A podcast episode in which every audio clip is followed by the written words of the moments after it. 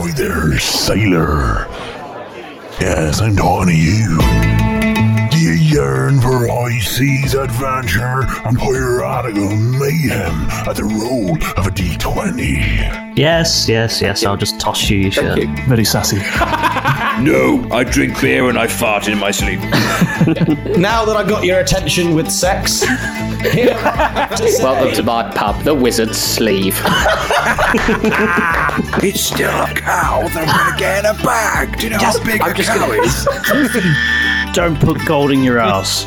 Uh, that's not the catchphrase we were looking for. It is one that we often use at this group, Enough though. about where you keep your secret stuff. It's not Right. in my anus. Stop it. Then sign your name in blood. I mean, join the Rovers and your crew on their adventures every Wednesday, wherever you find podcasts.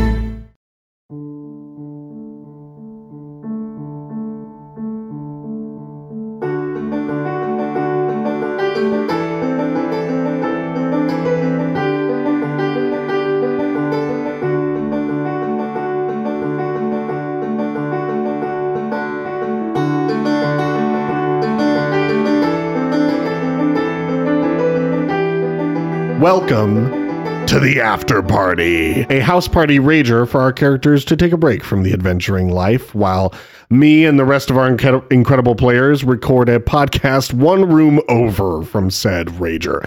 My name is Tanner Azzinnaro, and while I could be in the upstairs bedroom getting rocked to sleep, getting sung a lullaby by Arthur's genie, I'm stuck here at the table recording this podcast.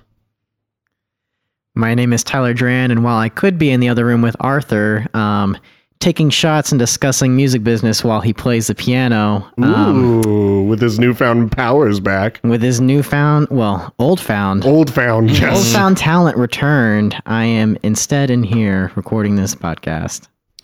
My name's Zach Stenzel, and while I could be trying to shake everyone's hand with Creech so they understand the breadth of my knowledge, I instead am recording this podcast.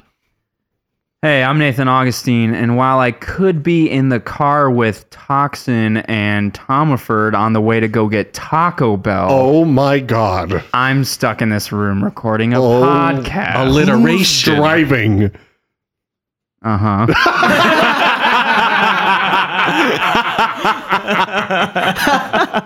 that sounds like the worst car ride of my life. Yep, yeah. So maybe it's better to be in here. Uh, this is David Sturges, and while I could be helping Roman out as Aaron and Santa Claus try to convince him to come play football with them, uh, I am stuck here in this room, one room over. Uh, my name is David Beaman, and while I could be helping Hue frantically look for Lamentary, He's in the car. He's in the back seat of the car. He's the one driving. Lamentary Is Taco Bell? Lamentary. Has anyone seen Lamentary? Lamentary! He's got his gun. He's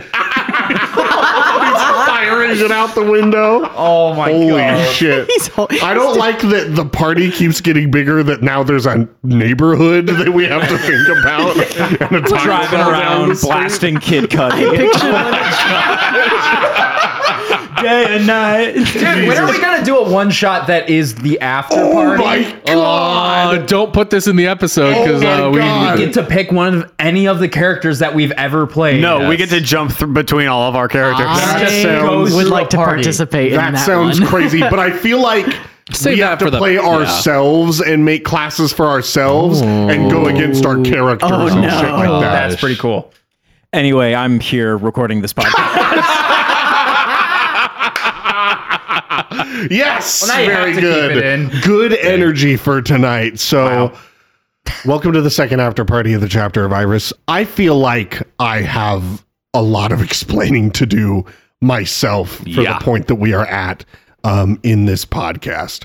Um, if you're listening to this, uh, you also can kind of get caught up with our bathroom breaks on our Patreon that are more like kind of every other episode. We record a shorter after party type discussion about the past two episodes in more detail. Um, so tonight we're going to kind of be talking about the campaign as a whole up to this point, and especially the last uh, few moments of last episode and what took place in the last two episodes.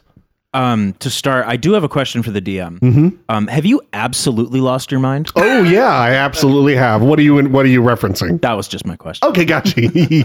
all of it. Yeah, just all of it. Yes, yeah, all have. of it. What an Um, insane arc.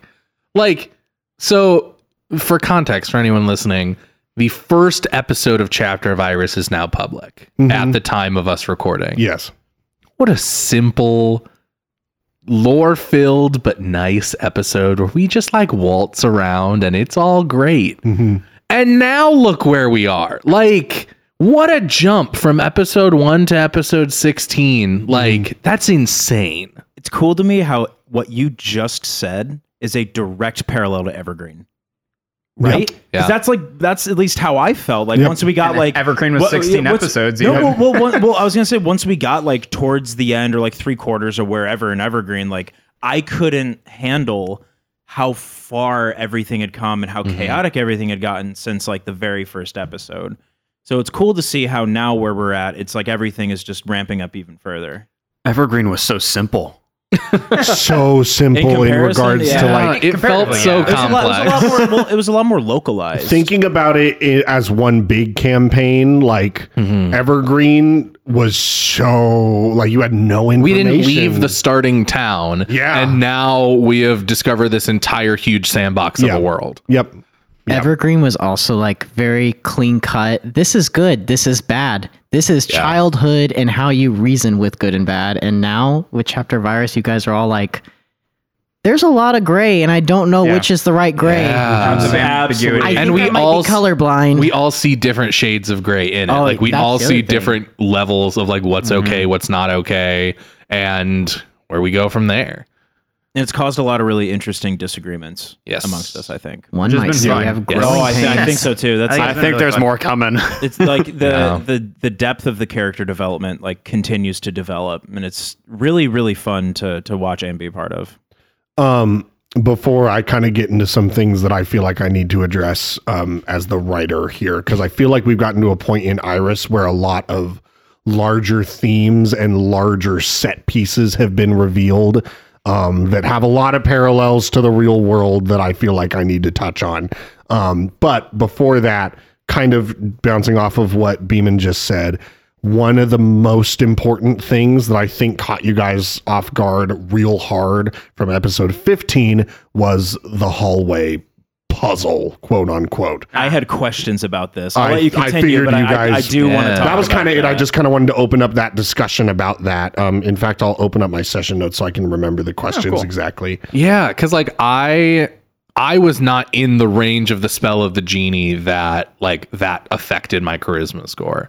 Um, and so it never really came into play, play for me, but I had seven out of a possible eight. So I like that would have and it affected the me that much. mechanics of it just so you know the every answer uh yes to that was an answer that had to do with being more certain of yourself Mm-hmm. or more charismatic in that regard in in a kind of a general term of being charismatic so the more you had to give the more the genie got to take that was essentially it That's That's- yeah, that's so fascinating. um, the questions again were I feel confident. It was yes or no to these. I feel confident in the allies around me. I stand firmly behind the decisions I've made recently. I am stronger and smarter than my enemies, and I love myself. That was like perfect for Arthur, given the fact that like essentially, as he was a bard, like losing his talent kind of relates to that charisma Mhm. that he no longer had because Yep. he answered no to every single one. Yep. So his score wasn't affected. Mechanically, it didn't do much, mhm. but like But mentally, I wanted. I was trying to come up with puzzles because because it was like the most classic dungeon that we've done in Iris for sure.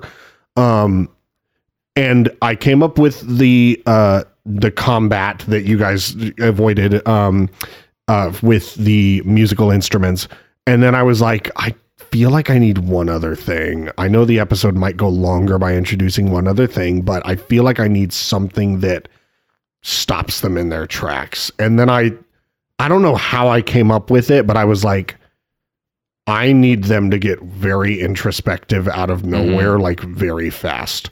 Um and I feel like it scared you guys. Yeah, It did. It because was very like unknowing, like what was happening. No, Mhm. We didn't know anything, and it was just like, oh, we're in the same room again. Yep. Oh, we're in the same room again. Like, Right. it's just like, but it was super introspective, and uh, being introspective is scary. Yeah, and like pers- like for Zach, I thought like, oh, this is going to be some sort of maze. We're going to have to fight a bunch of creatures. We're going to have to do a bunch of puzzles. We're going to have to avoid a bunch of traps. And then at the end of it, when it's like we went through two rooms, like I was like, um, what? Like I was thinking about like, you know, what spells do I have that can break this? But it was like skip a combat, meet what we later learned was the genie and then answer the introspective questions which i think brought us closer together as a group um and led arthur to be like you know led us to trust him more which made the reveal that like he had this genie that was doing nefarious things even harder because we had been so open and honest in his presence I think without that, it would not have been the same for sure. Mm-hmm. Like our interaction, I feel like you guys would have turned against me. Arthur's story Absolutely arc true. was Yep. perfect. Yeah. Like Dude, the way yeah. it wrapped and everything, it was Mhm. wonderful. I The was so happy was that it got to. absolutely- yes Did anybody Felt else ask themselves those questions, like in your Oh. head, and answer them? Because I definitely Jeez. did. I was trying to get into the mind of Kirtland as much as possible, but like later on, yeah. No, like you start asking these questions, and like it took me a second to like point it at Hue because you're asking these questions, and for Yep. me as a person, I'm like, mm, Yep. Yeah. No, I, I it, writing them also, and I think that um, I've had conversations briefly about this with uh, the Davids, um, but I think that moment there of those questions is the first glimpse unfiltered by all the crazy plot stuff that has happened the first glimpse of the true like overarching meaning and and emotional like Hmm. reason for the chapter of iris that introspective sense of self and sense of self-worth is the big thing that at the end of the day with all this stuff going on what are the things that and thoughts that you lie awake with and feel about yourself going through an insane crazy life as an adult that you cannot control I think it would have been interesting. I, I like that we all got to go through together and then discuss kind of after each one. I think it would have been really interesting for our characters to have to go through those one by one. Um, I think it would have been even more interesting if we had to answer that where us as players were the only person in the room and you kicked us all out, like when you talked to Tyler Yeah. separately. Oh, yeah. I think that would have really elicited the truest answer. Cause like there were definitely times where I was like, okay, I have to like when you when you ask a question like you just have to be truthful, like go with your gut. In an actual play like this, you have to first go through the lens of all right, I'm getting off of myself and I'm going to my character. Mm-hmm. What does my character feel in my gut? Which like obviously your own feelings and thoughts are gonna play into that, but that to shift it into that lens, I think that would have been so interesting had we done that one one on one or like had been sent those questions separately and just had to write them down before answering. yeah answering. totally true and especially the sense of feeling alone at the table too is also a totally different vibe also totally different vibe Mm-hmm, Yeah, I, I've done that once in my history as a DM where I was like, all right, I'm sending everyone to the basement except one person. Yep. And it just creates this just like tension and like, and no one knows what's going on. It's Yep. such a powerful tool, uh, especially because it should be used in absolute moderation. Like it doesn't Yeah, need to happen every 100%. time.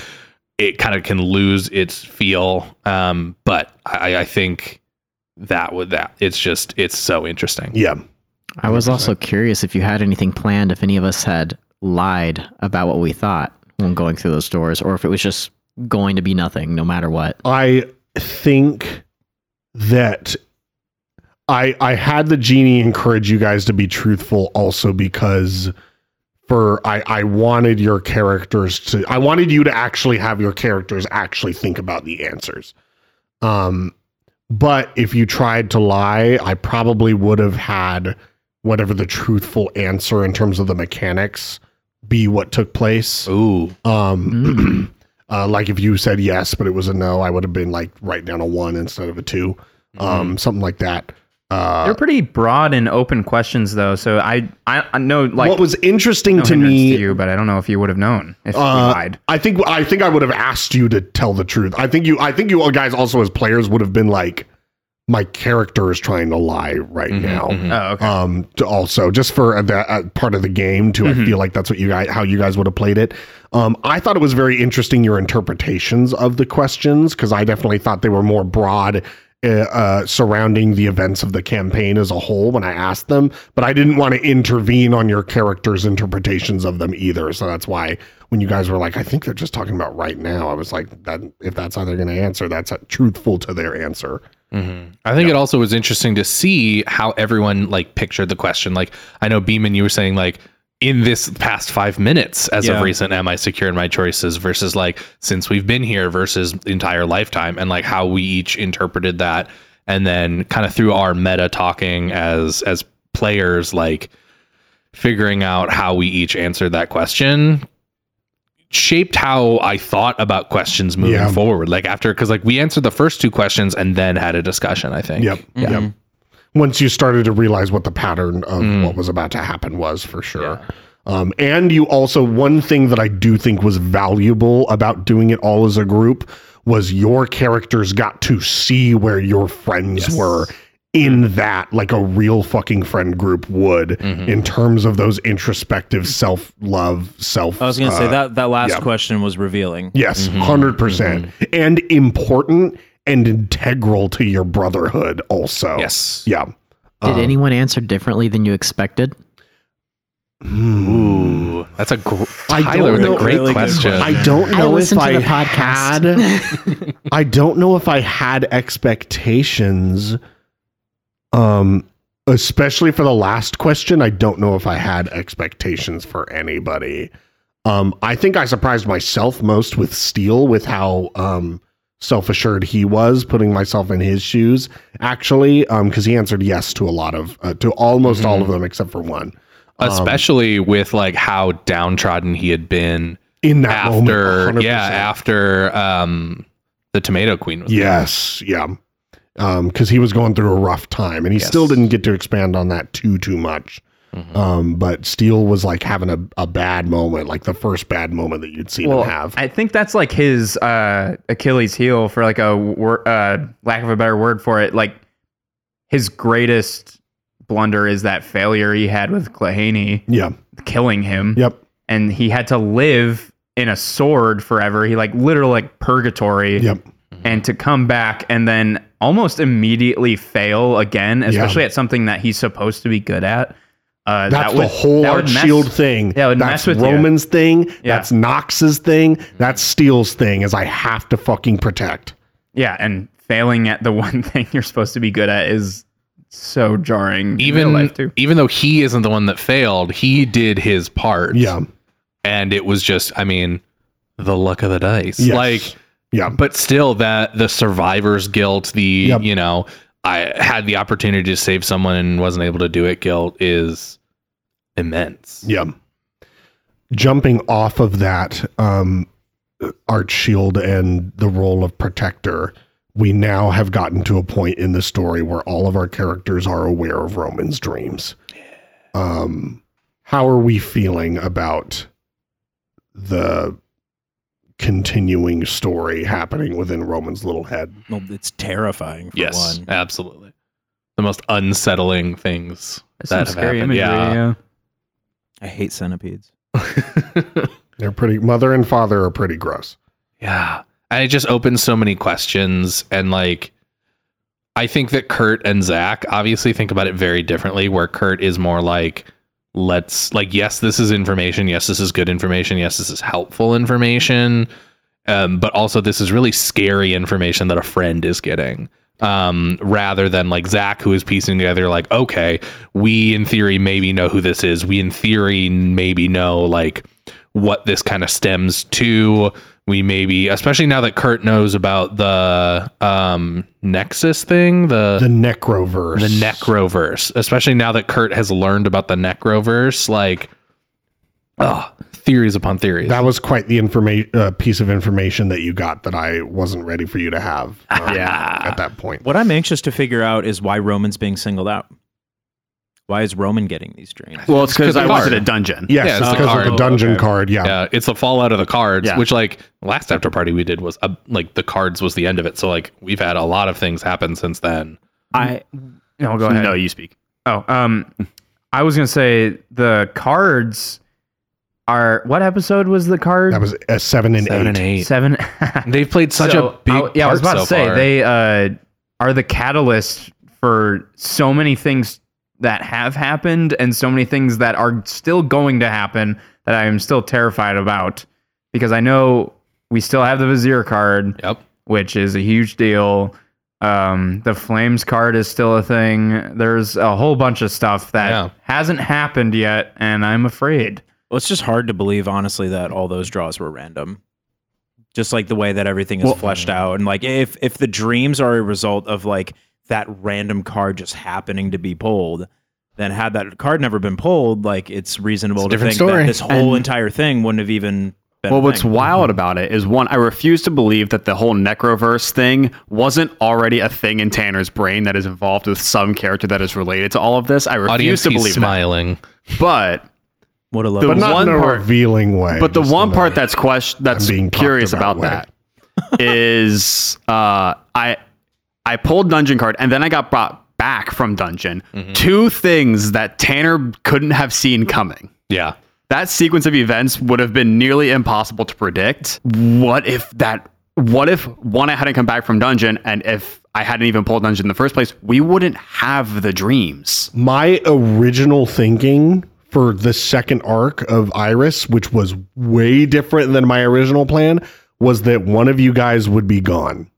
I figured that one of you would have pulled Dungeon or one of you would have pulled Void, and the second arc of Iris would have been you working with Arthur to try and get someone back. I mean, the odds are in your favor in that way. There's, I mean, there's Yep. like a handful of cards, but truthfully, like you're more than likely going to pull something at least bad. Mm-hmm. And we had to pull half the deck. Yeah, and and also yeah, but that was also random because we did that roll before. Rolled for Yep. Yes. 3d6 and a yes. 4 and getting 12 is so asinine because like it's just like of course we rolled like the average like mm-hmm. we are just we had to end up pulling at least like half the deck Yeah. and with that like yeah something bad's gonna happen so that would make sense for you to write it that way but for us to kind of 180 that yeah. is also kind of crazy because that's just also unlikely And jumping into Arthur real quick. First off, I can't believe we haven't done this yet and had a moment yet, but fucking Tyler, well fucking done. Tyler Draehn Yeah. what a what that a so way well. what a fucking like level of of play and and character creation to set for the first like foes and fables guest like kudos to you um tyler came up with the idea of uh music uh warlock who steals people's talent um to try and from the get NBA players. but like that's such like the it is hard to kind of like I, I it can be hard to jump into a campaign as like a guest because it's like you are very much reliant on like all right the DM and these players have already been telling a story I need to play some sort of an integral part of that especially on a podcast like this and you saw some of the ramifications of that where like you kind of sat here for a couple different sessions not doing much or interacting a little bit or like we us going to the bathroom without you because like we've been seated to not trust mean. anyone That was really mean. I'm sorry. Um, but like you played that so well and created such a perfect character for it that like, you know, we all were so mad at you, but also had this like understanding and pity that you weren't necessarily doing it. And then like it was, all right, we got to save him to help ourselves, but also like this guy doesn't deserve this. Like trying to sh- show you the way that you can do it and you figuring that out. And so to come on and like play this and like, yeah, there were a couple times where you'd be like, hey, Tanner, what's the answer to this question? Which is like the perfect response. Like it was so fun to have another person at the table. Yeah, I had a lot of fun too. I specifically made this character with the intent of it being a 50 50 chance whether he lives or gets killed by you guys. uh, straight up i the fact that Arthur's story played out the way that it did, like wrapped pretty in a bow, is crazy because the odds of you succeeding were real fucking slim. Yeah. Like real slim, man. Like crazy the things that you, especially in world, the fact that you were surrounded by a bunch of fucking arch beings and actively against an arch being and caught up in the middle of the Willowa situation, like the fact that you got away unscathed is fucking bananas crazy. Put me in a barrel, shake me around bonkers. Like fuck. like, like, put me right in Wow, that barrel. he's serious, folks. Tanner Tanner like gave me the premise of Chapter of Iris and asked if I wanted to be a guest before you guys even had your first session. I think he kind of said like I kind of want you to be a guest, but I'm going to keep it from them. Like it's been in the works for like since you guys finished Evergreen. Yep. Jeez. He kind of gave me the hint before the even episode came out on the private feed of like, hey, um, you got you're gonna we're gonna be in Nashville. I did a little tidbit at the very end. I was like, oh okay, and he's like, I want you to make a character to like do a guest on it, and I was like, yeah. So I literally from nothing was like, okay, I guess I'm thinking Nashville, and we're probably gonna do a lot of stereotypes. I said I'm gonna do a music business guy.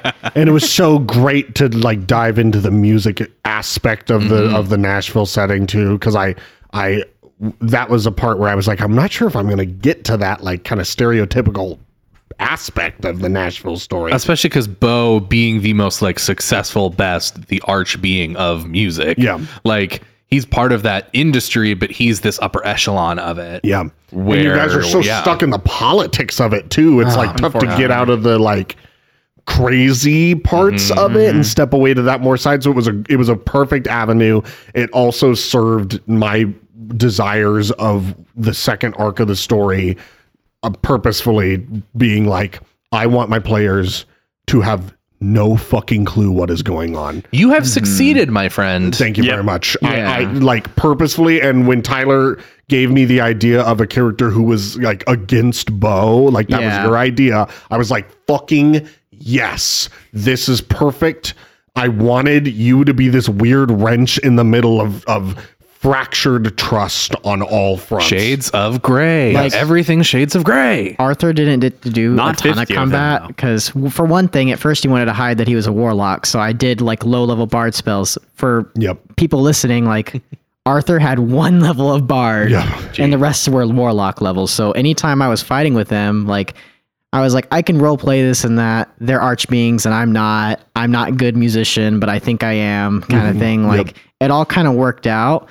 It So I thought it could like disguise it good enough, but like off mic, these guys would tell me like, "You're not a bard. Like you're something." Like David actually, David Sturges called called it out and was like, "I think you might be a warlock," which I was surprised because Tanner himself has said like warlocks don't exist in his world. Like they're so like they are like not a thing. So when you p- suggested a warlock, I was like, fucking yes, man, yes, because uh, they're just like. It's because deities aren't a thing. Right. It makes things like patrons like also this weird, super rare thing to happen. So it, it, it it's just not a world that makes sense to have these uber mm-hmm. powerful things floating around until you get to that like upper level, like you guys are starting to be. Like I think I've said this off mic too. Like arch beings, like you got you Can we guys be are, like- patrons? you guys, I mean, you probably could. You guys are like the gods of the world. It is. it is nuts. you. Now that you are coming to this last arc of Iris, like you guys are the fucking like upper echelon. So what you're telling us is God is one of us. Ah, yes.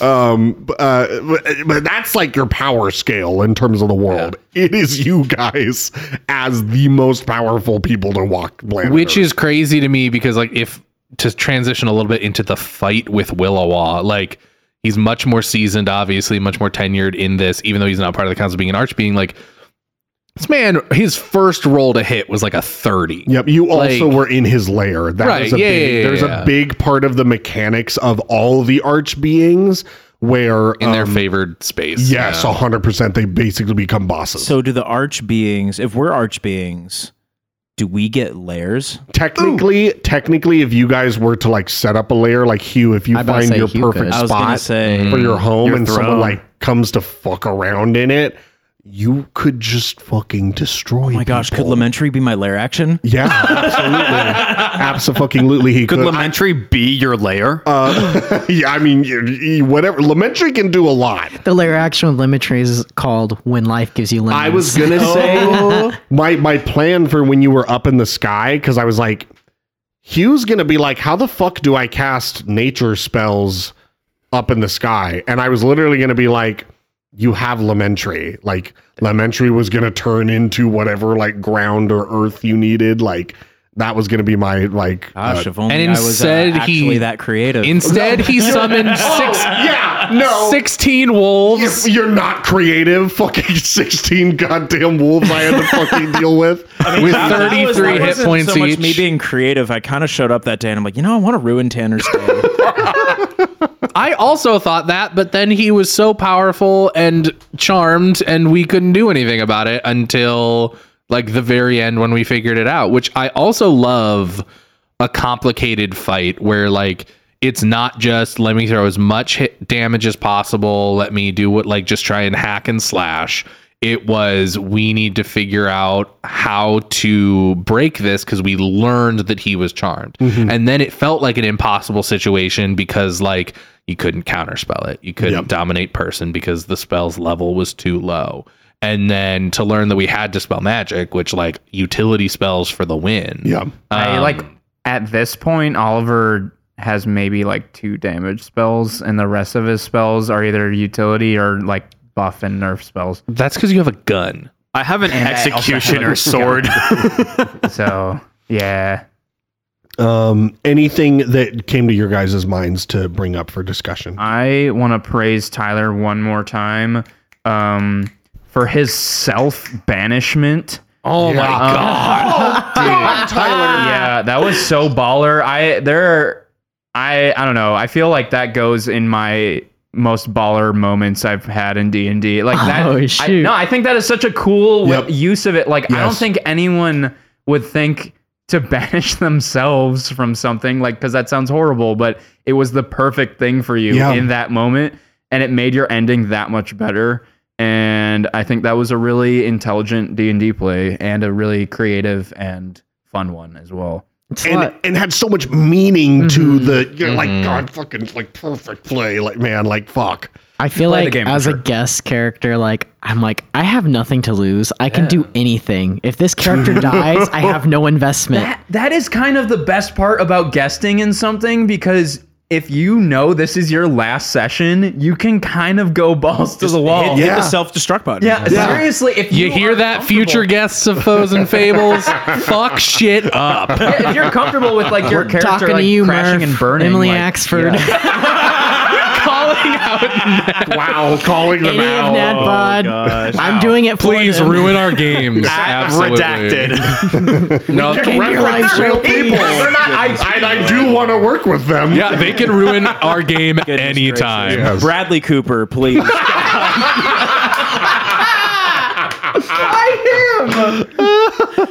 Dolly Don't you Parton. love Bradley Dolly Dolly Parton Lil Wayne. Dolly Parton would love to play a warlock Dolly. she would. LeBron James, get on here. patron. Dolly Parton is her patron. But it was also like I, I Jolene's did her have patron. investment though as Arthur, so it was like I wanted to go all out, but I was also like I'm gonna be really sad if he dies, and I was so glad because like half of his spells, I need you guys to know, were designed to fight the party. yeah like this was how certain I was that he could be in combat with you guys.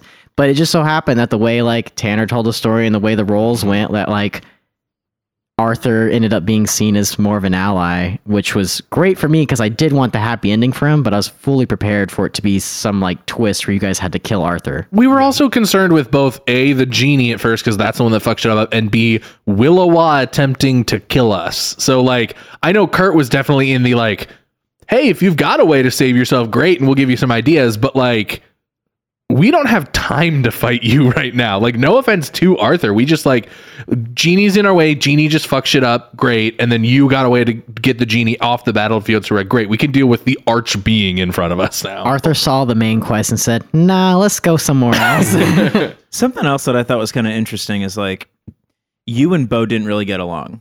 No. And we, as far as we knew, kind of got along with Bo. And so that kind of Eh. put you on the outs. But as time went on, we were kind of not sure if we trusted Bo all the way. Mm-hmm. So at least for me, that kind of like brought the whole dynamic into question of like, okay, like Arthur and Bo don't get along. We're not sure anymore whether or not we get along with Bo. So now we really don't know where we stand with Arthur. But that bonding experience in the maze just kind of added a lot of context, I think, to that. Plus, we mm-hmm. like Tyler and we hate Tanner. Yeah. Roman was in a very different place. He was about one turn away from turning on Arthur, and then Arthur vanished into the genie bottle. And I was like, well, in that case, he's not relevant. But I was one turn away from turning on Arthur. Mm-hmm. Also, like Tanner gave me the heads up that you guys were going to get information about Bo to make you guys distrust him. Like I knew that like Yeah. many episodes in advance. I had to give I had to give Tyler a little bit of a heads up of like there's things that are going to be to your benefit because otherwise Yeah. Tyler was fighting a losing battle. Tyler Uh, was yeah. already fighting a losing battle. Like you guys were really mean to me. again, like just such a crazy situation for you to come out on top with, like so much going on.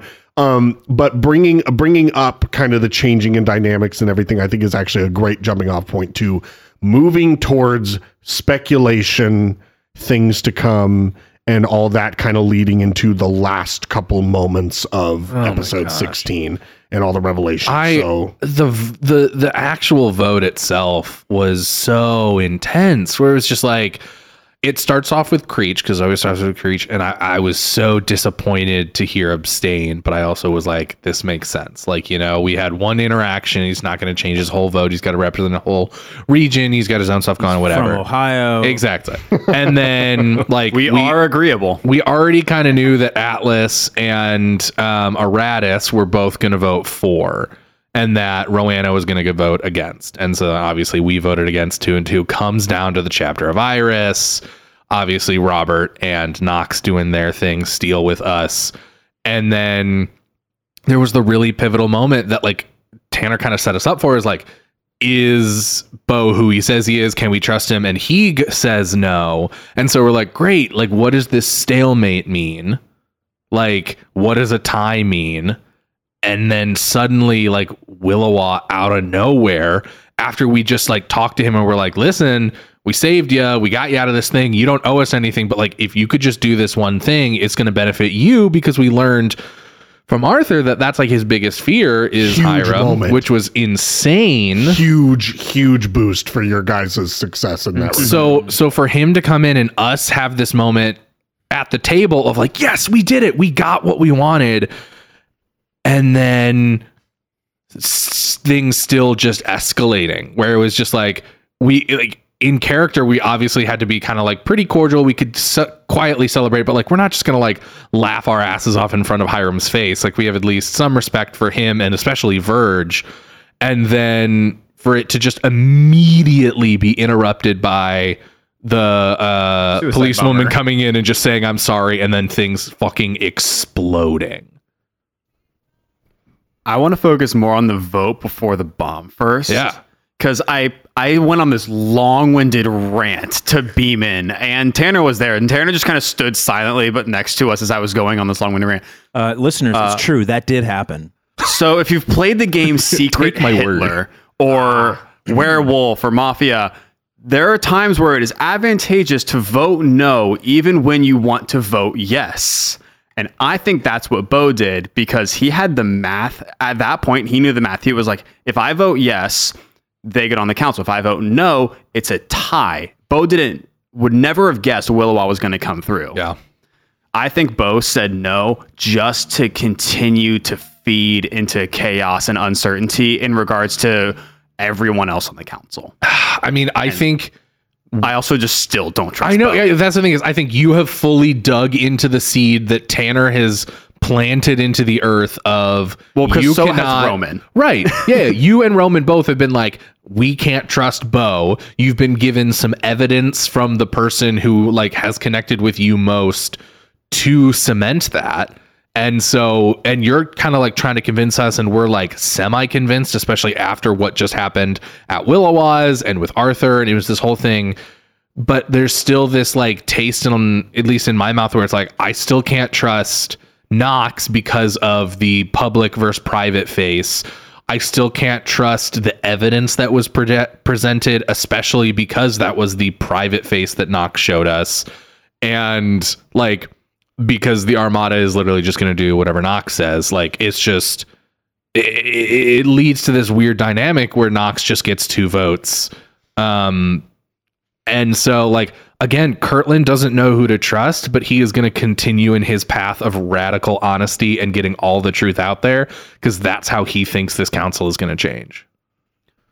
I, it's funny too because I think the only thing that has changed Roman's mind the entire time, and somewhat in contrast to the party, it looks like, is the dreams, which are Mm. now in play. Yeah. Because your whole thing of radical honesty, Roman has not been honest. He has now revealed he has not been honest for days. Right. Uh, and he is fully convinced that Knox is not the boy. Uh, just because he's seen the boy. Yeah. And he's like, cool, I know I can trust Knox, who hopefully has the police department against whatever is coming. Because that's Roman's endgame right now, is protecting against whatever the hell that is. But also, the police are the first is the first Is- one who came in the door bump. and blew Oh, and that's gonna play out, I'm sure. literally. Yeah. That's who I'm sure is gonna play out. my thing is like on the other end, if the police are in cahoots with Hiram Ellis in this whole situation, I mean that's the thing is like, you know, building a religious oligarchy, you need a military. Mhm. You know, Is if it- Hiram Ellis has the police force, that could that could be Or at least part of the Or police at force, least yeah. part of the police force. That's what I was gonna say. and so could just be like wow person. especially Yeah. because our characters have only known about the dreams recently and what zach knows about how tanner has talked about happenings how it's like mm-hmm. these multiversal layers that are kind of all on top of each other that it's like things can exist in different happenings that's in theory where you went to and now kurt's knowledge of this like necro necroverse sorry Ne- Necroverse. yeah, yeah. necroverse like he's convinced that that could happen or it could be an alternate thing or maybe they're colliding um but again he doesn't know enough yet and still doesn't trust hiram Mhm. that it's like okay bo has shown now both of his faces to us while we have this understanding that he maybe can't be trusted slash has the ability to make sure we trust him and Knox is doing his his two faces as well. Is that is he, he's learned that like most people that he's interacted at least on that council are where it's like Aratus has been pretty clear is like I want to see like this is what I expect of you guys to get on the council. This is what I want to mm-hmm. offer you to help you now that you are on the council. Like this is the reasons I think that like that I'm going to vote. So he's been great about honesty. Atlas has just kind of been there. Like he hasn't really said much to us, but he also hasn't like said much to us. So he hasn't given us the information, but we know where he stands. And Roanna has been great because we've actually fostered a relationship in like learning and this like we're both kind of the younger side of this council and want to help each other. Oh, Tanner. It's very complex. Yes. There's nothing really simple about it. Um, the next He was a boy, she was a girl. Can I make it any more obvious? um, the next bathroom break that we do, it's funny. bathroom break uh, on our Patreon. It's funny because I almost postponed this after party for two more episodes. Jeez. Then the next bathroom break that we gonna do that we're gonna do is gonna be a lot of oh okay Uh, like a lot of answers a lot of answers coming your way More like real, real Tansers. jesus fucking christ Wow. i think the podcast That was bad even for deleted me. itself off Tanser as an internet. arrow. Tanser as an it's Tanser's flying disc. throw, throw Roman into the Necroverse. I'm not coming. um there's a lot there's a lot of answers coming. Um so our, our next bathroom break is going to be like after party adjacent in terms of like things to discuss. Gosh, I've never been so excited for a bathroom. break. I'm holding it now. uh, the patreon is worth it. That's what i'm trying to say. Um uh there's a couple things now I want to address at at this point in um, the story. I have gotten a lot more heavy-handed with the parallels to actual things that have taken place in real life, reflecting in the story here. Uh, I don't want a political discussion. That is not the fucking point of this show. Um, and I'm sure that uh, depending on the popularity of this campaign and these episodes as they come out, that there's a lot of people who probably dislike the uh, story elements of this campaign and how they reflect real world, which is why I feel like I have some explaining to do. The reason that I I'm gonna actually I'm gonna widen even further. I had this conversation briefly with the Davids the other day when we were hanging out. I um, the David, the David, and me. I talked about Evergreen um, and kind of its origins and something that I don't necessarily feel super comfortable talking about directly on the podcast, but something that I don't think I've made absolutely clear. We've I've talked about before how Evergreen was a reflection of you know my uh, coming of age story and and growing up in Spokane. I've never I don't think fully explained how specific the evergreen like plot line actually is to how I how what my life was like leaving Spokane. Um it like very direct plot points in Evergreen are just straight up like inspired by pulled from my own experience. Oh, uh, okay. Yeah. Um, is that why we're in Nashville? Uh, is that why the cha- no? That's a Yeah, that, I that mean, is yeah. a, that is a genuine question. Is that why the chapter of I like? Is that why this campaign too is in Nashville? Is this like the continuation of your personal life story? That was what I was about to say. Nashville. Yeah, 100%. Now Tanner's Tomaford confirmed. now now with the chapter of iris i'm gonna be i'm gonna say same same exact thing. And with evergreen being a coming of age story iris is a story about finding yourself as an individual and relating to yourself and how you feel like your sense of self as a as an adult person. And a lot of that for me was extremely formative between the years of 2020 and 2022 where a lot of fucking stuff happened.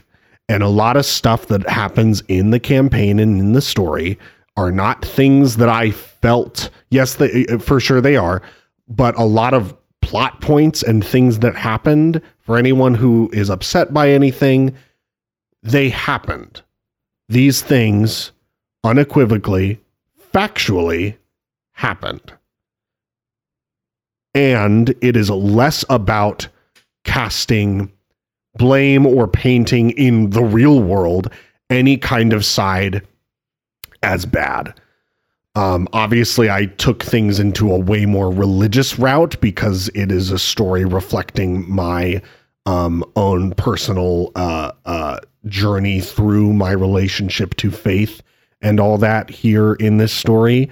Um, and again, it is not about choosing a quote unquote a side of the aisle or anything like that. I don't give a fuck about that.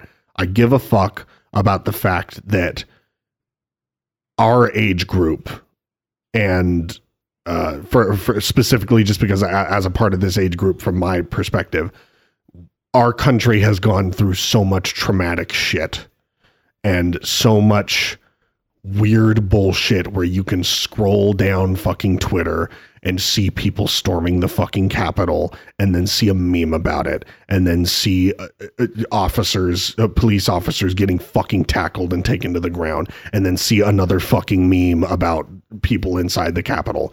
Real hard fucking core traumatic shit happened to us as a country, as a people. And regardless of anybody's side of whatever the fuck, this story is about those people. Not it's not about those people. That that part of this story, that aspect of driving the narrative forward is about the people who fucking hurt not only this country but also the emotions and the and the pride and the sense of self of everybody inside of this fucking country by becoming so openly fucking violent hands down fucking factual there is a violent group of people who did that in this country. I don't give a fuck about affiliations. It's not about that. It is about the fact that that fucking happened. And yes, a part of this campaign being that it is my sense of self as an adult projecting it into this story and leaning really hard into my own experience to be able to tell this story is my sense of self based on the awful fucking shit that we have had to deal with in the past couple years. So, I felt I needed to address that. Um, uh, people are still going to be mad as they always are, no matter what. Um, it again, I don't care about affiliations or anything like that. It is about experiencing a a life where these things, these news clips, everything that I've put in the campaign are direct fucking quotes of shit that has actually been said, done, and took place. Yeah, people in the real world hate the chapter of Evergreen. Well, I mean, I definitely understand. Um, like, how do I word this? The nature of the potential controversy. Yes, I think is the way that I would Mhm. word it. But something that you said that like I really connected with is you see all these yes traumatic things which as a young person growing up it's really strange to be brought into this world Mhm. like i don't know like between the years honestly of like 2008 up until now Mhm. it has just been unmitigated chaos. Mhm. At least that's what it feels like. I mean you know limited perspective sure. But the thing that i think is is kind of interesting is what you said about you're scrolling through twitter you see these crazy wild things happening and the post below it is a meme Mhm. about it. And then you read about something else super traumatic happening you know it's you know f- tens of millions of people dying from covid and then there's a meme about the lockdown Mhm. you know and it the just like it, whole time you're just sitting at home working on your computer at your normal job. with nothing you can do about it. No, but well, well, so actually, that's kind of where I was going with this. Is it's like, okay, you know, people are, you know, making jokes about it to cope with it. I feel like I'm in this campaign and playing D and D to cope with it, and, think- and, yeah. and, and, like, well, for real. I mean, like, I, I've talked to you privately before, Tanner, and maybe mentioned it on like after parties and stuff about how it felt to me like the story of Evergreen was you sort of reclaiming Spokane. 100%. Like telling telling a better narrative than the one that you had for yourself. I sort of feel this way now. It's like with all this crazy stuff that's happening in the real world to have this sort of reflection of it a- and be able to play the hero. Yeah. You know, like for me to be put into this world and and like I don't know, like me personally, I guess it's like a savior complex or whatever, but like I've always wanted to be a superhero. Mhm. Like even now, it's like given the opportunity, and it would never happen. But if Mhm. someone, if freaking Samuel L. Jackson showed up at my door tomorrow and was like, "Do you want to be a superhero?" I'd be like, "Yes!" Like sign me up. Like even as an adult now, I would do it. So to be able to, I don't know, I guess reclaim all of that trauma and all the things currently happening now, and be able to sort of like fantasize about you know not being helpless you know about actually being able to do something about it. At least for me it's cathartic and and it's it's been really helpful. I mean playing d&d was a great distraction through all of covid. Shout Yeah. out to zach stenzel um, i started playing d&d with him um, i think literally like in the middle of the lockdown. Um, yeah Uh, I we started right before it. I think I Mm, I did a one a Christmas one shot with him. that was He- my first time playing d&d Yeah, you were home at Yes, one point, it and I was was like, "Come to my come to my house and play this." It was pre-pandemic. But I remember being in my house As a friend, alone. okay, Like, right? I don't know. A lot of people experience the lockdown with like roommates, spouses, whatever. I was completely alone. Mhm. I was in my house by myself for six weeks and I did not leave.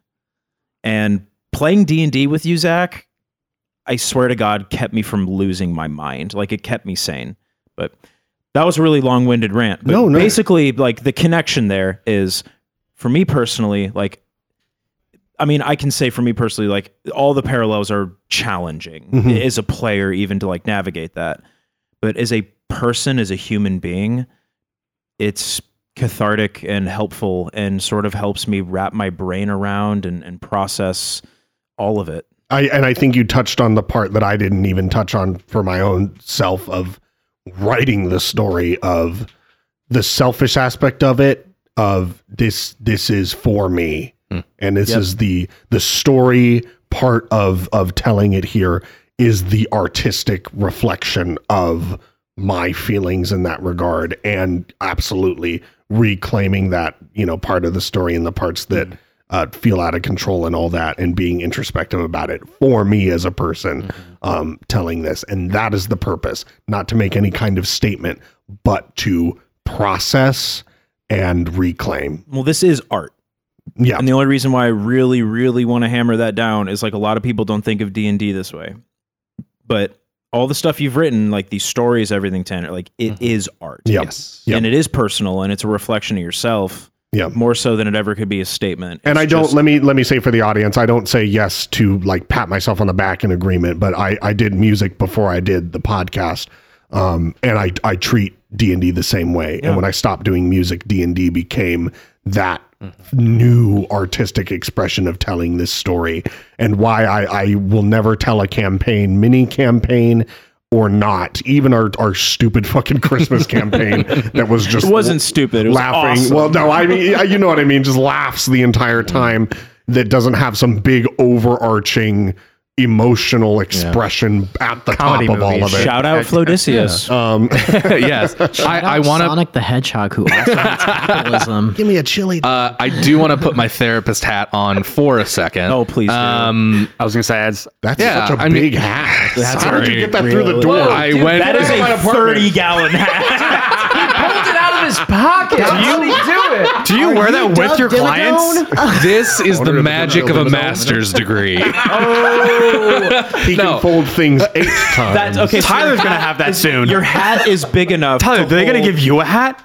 your your hat's Yeah. big enough to hold all that student debt. oh my goodness. So Oh, it's lopsided swaying around. Okay, sorry.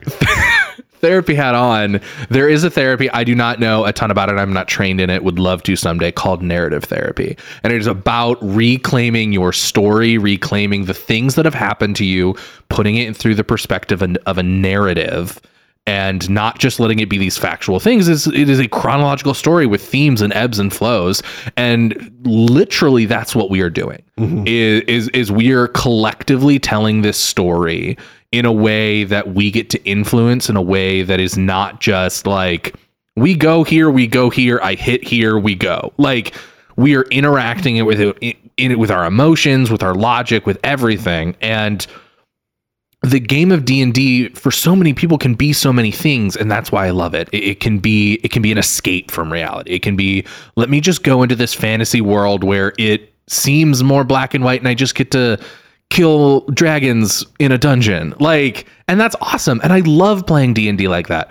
Or you get to play in ones that are more similar to the real world where there are implications and it is a a deep-seated story with emotions and themes and character development like we're going through here and there's also i mean a different form of d&d there uh, there's ones where it is role-playing the real world and you know there are therapeutic dungeon masters is what they're called. And they they go through and can tell healing stories or work with people on the asd um, autism spectrum to role play what a real life scenario would be like and to talk about how they can you know go about that in a successful way or a failed way. And and everything in between. And and the fact that it's not just it's extra cathartic and extra awesome that like Tanner you can sit down and write this and tell it from your perspective and we all get to pour our perspectives in as Yeah. well. We get to sit here at a table looking each other in the eyes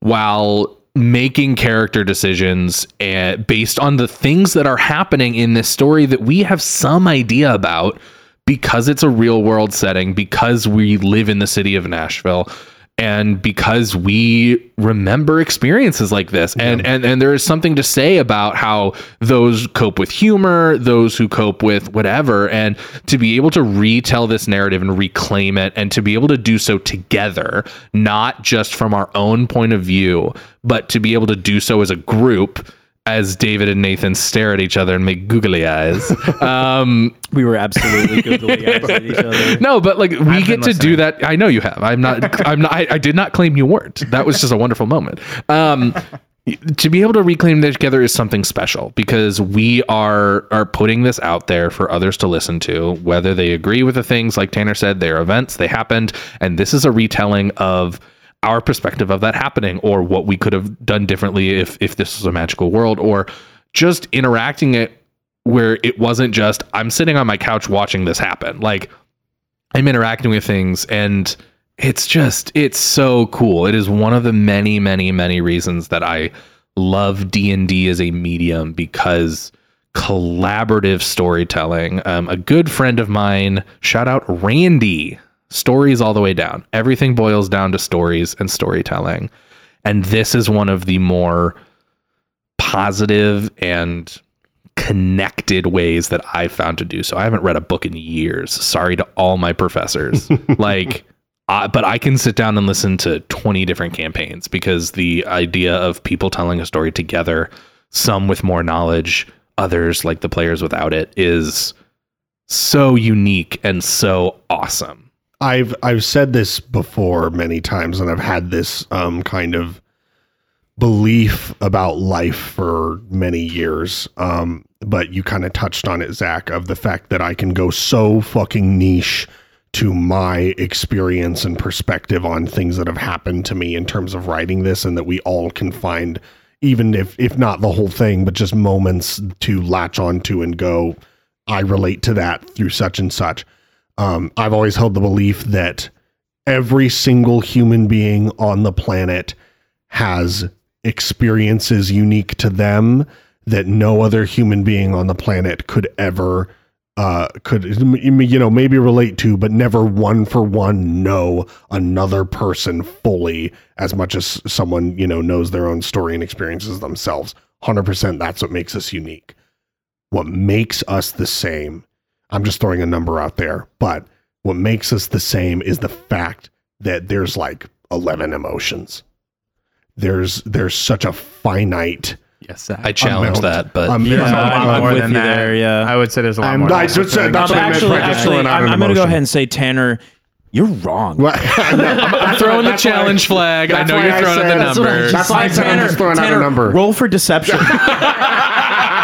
my insight. Against my insight. Go go go. um, I, that's why I said. That's why I said I'm just throwing out a number. Mm-hmm. What I more mean is that I think, while the it is a spectrum of emotions for sure that human beings can feel, I think that spectrum of emotions is the same across every human being. Maybe every person doesn't hit every corner of every spectrum, but the way that I have, I've gone through life, Zach's going to tell me some real. well, this is like a really fascinating that- conversation starter. that makes me uh, change my entire perspective on life. But I feel like we all can relate to the way that all of our different experiences that no one else could know make us each feel. And that feeling and emotions towards the things that happen to us in life are what make us connected as humans. If you're capable I'm, of I'm probably being too broad about it. I'm, I'm, I'm just gonna a brief Liam moment. Yes, and um, I, I think that there is such a wide spectrum of emotion, and people describe emotions differently. I think oftentimes it comes down to perception and language. Um, one that I think of just off the top of my head is Schadenfreude. There is no English word for that, but that is a, a collective feeling that people understand. Um, there are also, you know, complex or secondary emotions where it's like, you know, I may be feeling angry, but what is what is the emotion under that? Right. Or uh, the ways that I have the language to describe a certain emotion based off of my experiences versus someone else who may struggle to describe emotions in one way or another. I hear where you're coming from, and I absolutely agree that that is our ability to share in those, whether or not we feel the exact same way, whether or not That's- we yeah. describe the emotion. Maybe I feel scared where someone feels nervous, and the small intricacies in that may not matter, but our ability to relate and understand each other to a, a basic level is I hear Well, and, the- and the understanding thing is is complicated in its own right it- where in my opinion language despite it being a means of communication sometimes isn't quite complicated enough or not complicated but like sufficient. thank you to like express stuff on that spectrum of emotions absolutely. to tie this back to d&d being art i'm a big believer personally in music uh, it is a language. It's this universal language that we all speak. Some people know it better than others. Um, some people are more practiced in it but like i think art in general can be a language used to express emotions in a way that words can't. No matter what language you speak, you can communicate through art. Someone can grab anything from art. exactly and yeah, It's, it's, and so if if like these stories that you're writing and that we're writing together if you know we view that as art it's just another i guess it is verbal but when you like break it down to something deeper Mhm. i think it is another form of like nonverbal connection between people that all have a very wide spectrum uh, of emotions As much as D and D is verbal, it brings that experience to life of that Right. thing happening and placing. because what it's that moment. doing is not only are you listening to the words you're following along in your own imagination I, I all six of us here at this table when we when tanner describes something we all picture that in our mind but we picture it differently Yep. my, my the, the way i like to explain it is if i were to say like picture a waterfall you guys would all picture a different waterfall because that's based off of your own experiences that you've seen in life. Even if you've only seen pictures of waterfall, you may like notice that versus like if you visited a waterfall. And the way that you have to try and describe that to someone, like I, when I say waterfall, what are you seeing? What are you describing? And um, my ability to verbally describe to you what the picture of a waterfall in my head looks like falls short every single time and it shows that there are so many different forms of communication.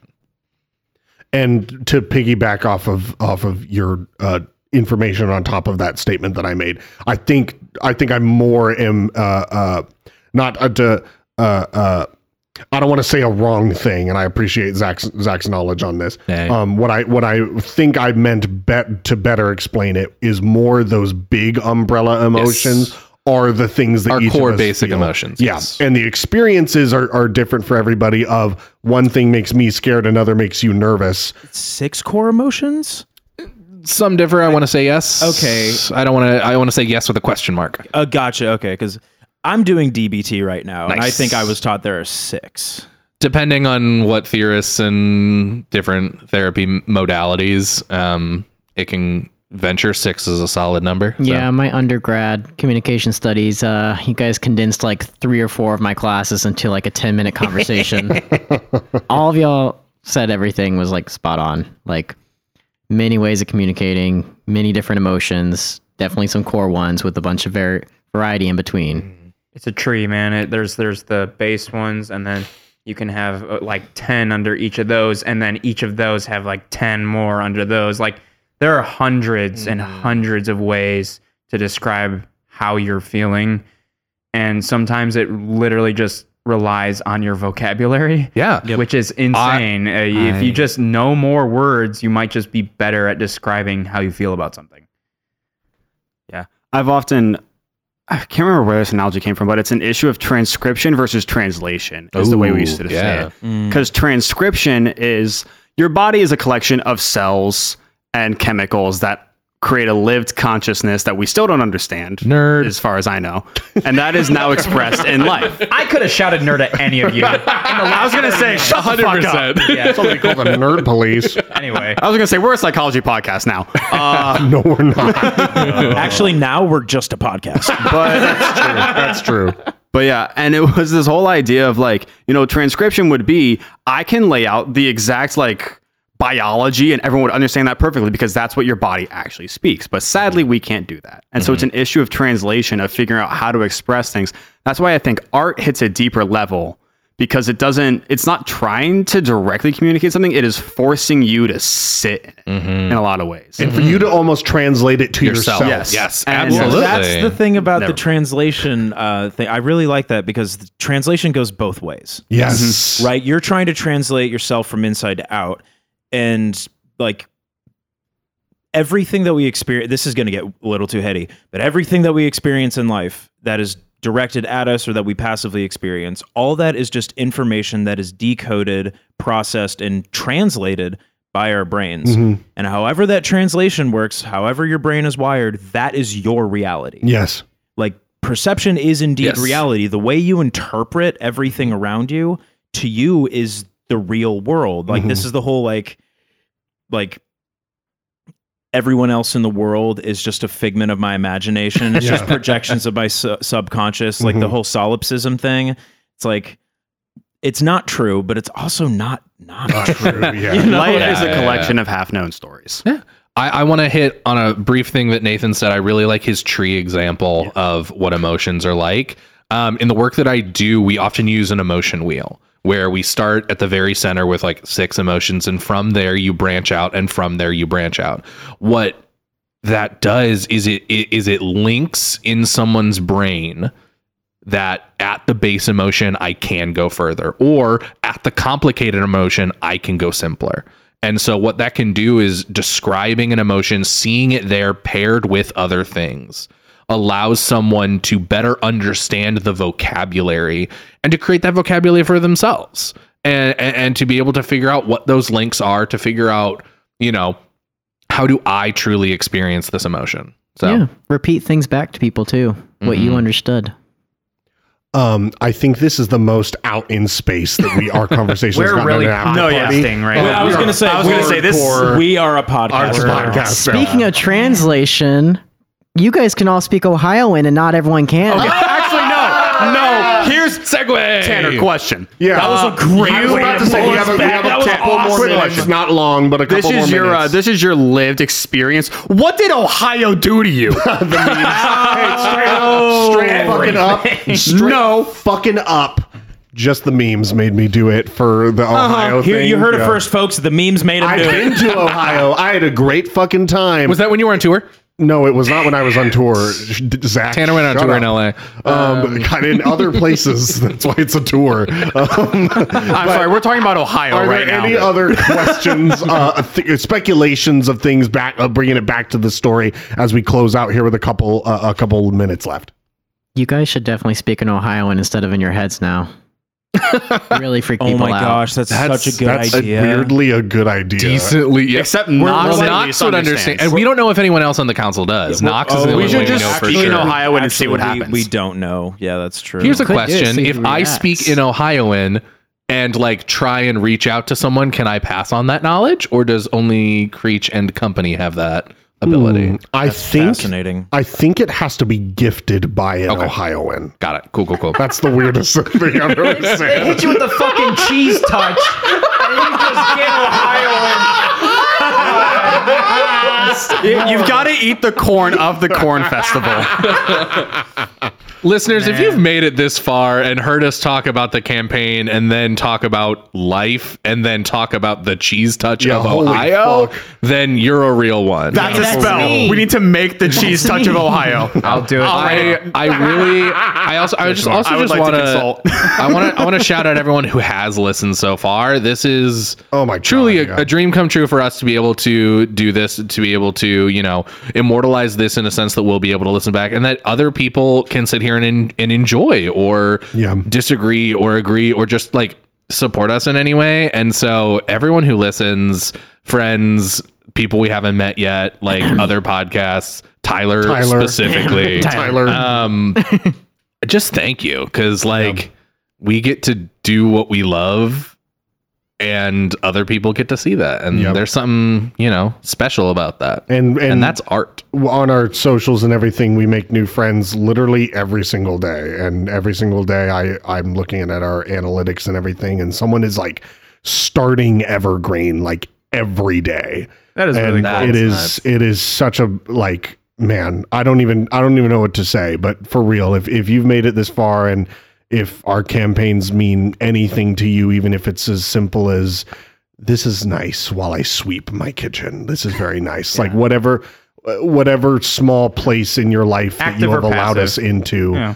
Thank you. Um, it means the world to us, we, uh, and and we're just so grateful to be able to enjoy our time together as friends and do this really selfishly for us, and the fact that other people, you know, in, enjoy it too. Um, I'll say I don't care if anyone else listens. I don't care. The fact I'm- that we I'm- have these to I go love back that to, people do, but and I'm gonna listen to this 20 years from now and just remember the good times I had with you. I listen to this all. Yep. I, Yeah, I, I listen. To, I listen to I us. go back and listen all the time. Uh, We're the only podcast I listen to. All right. Well, thanks everybody so much thing for me. listening. thanks to future us when we listen to this for the hundredth time. Hey. uh, does anybody want to shout anything out on our way out of here? I just hope Lamentary's okay. Yeah, she's fine. He- I got, hey, I got everybody's cinnamon bites. Everybody. So they made it back. Yeah, we're back. Elementary, did you pay surprising. for those or did you use the gun? What is Tox also has a gun. paying. I love this gun. Um, Please tell me Tomifer didn't take Can the I site. please peek out the window for uh, police lights? Um, Listen, I'm gonna shout Is out. Knox for it, there? actually. oh, Do it. no. Did Knox come to crash the party? uh, no police lights. I mean, Okay, actually. good. I want to shout out. What's No, Knox luck doing check. here? Because that, that would have ended the after party I think forever, Knox is right? at the Quick, yeah, grill. yeah. I think Knox is at the yeah. grill. He is a grill dad. Grill master. Absolutely. Absolutely. Big kiss the cook apron. Oh Fuck my yeah. gosh, Um, he's got big. He has big Raymond Holt energy. in in the after party universe, are, like Arthur and Bo, are they still enemies or are they like jamming right now? Ooh, that's a good question. I Are they, leave are, like, that up you- to like you. Arthur's at the piano, is Bo like on the guitar? You guys like playing like like I don't think so. Arthur and Bo haven't had an interaction yet since everything happened. Yes. I feel like Bo's sitting in the corner going, I'm the arch melodic. okay, but in my mind, this is my head canon. In my mind, there is a place that is outside time and space that is the after party pocket dimension. totally. Yeah. Where it's like a suburb with a bunch of houses. I've, I've always pictured it like a house party, like Yep. in a suburb. I picture it at our old house. I pictured Ed, Ed, and That's crazy. That's incredible and amazing. Um, it's it's outside time and space, so like only Foes and Fables characters are there, and no one can like enter or exit. Like it's some weird Yes. version of purgatory. You're absolutely like correct. it's, it's yeah. and, and like And as we make new characters, it. the subdivision just keeps growing. yeah, but but it's at the same time it's the same. Yeah. It's it can't grow Yeah. or shrink. No, it feels like a flat, like like a flat piece of an asteroid or something. Where if you drive too mm. far past the houses, you'll fall. It's like a snow globe. Oh, I was gonna say an airport. But It's like every time a new house appears, it's everyone has always believed that that house has existed That's forever. the thing. Like, I, like time. I, that's why I keep emphasizing outside of Yeah. time and space. There's no All these time. characters that no we will eventually play are already there. So we just yes. haven't introduced You've them. heard Yeah. it here first. Yes. In this pocket dimension, there is Taco Bell. Taco Bell is an absolute in time. And it is, and it- we can never escape it. All Oh right, thanks God. everybody Bucko for Bucko. listening. Um, last thing on our way out, Tyler. Thank you once again, one more time. Guys. What a fucking story for Arthur here. We thank you guys so much for listening, and we will see you next week for the beginning of the final arc of the chapter of Iris in the midst of insurrection and in the midst of uncertainty. Good night, everybody. See.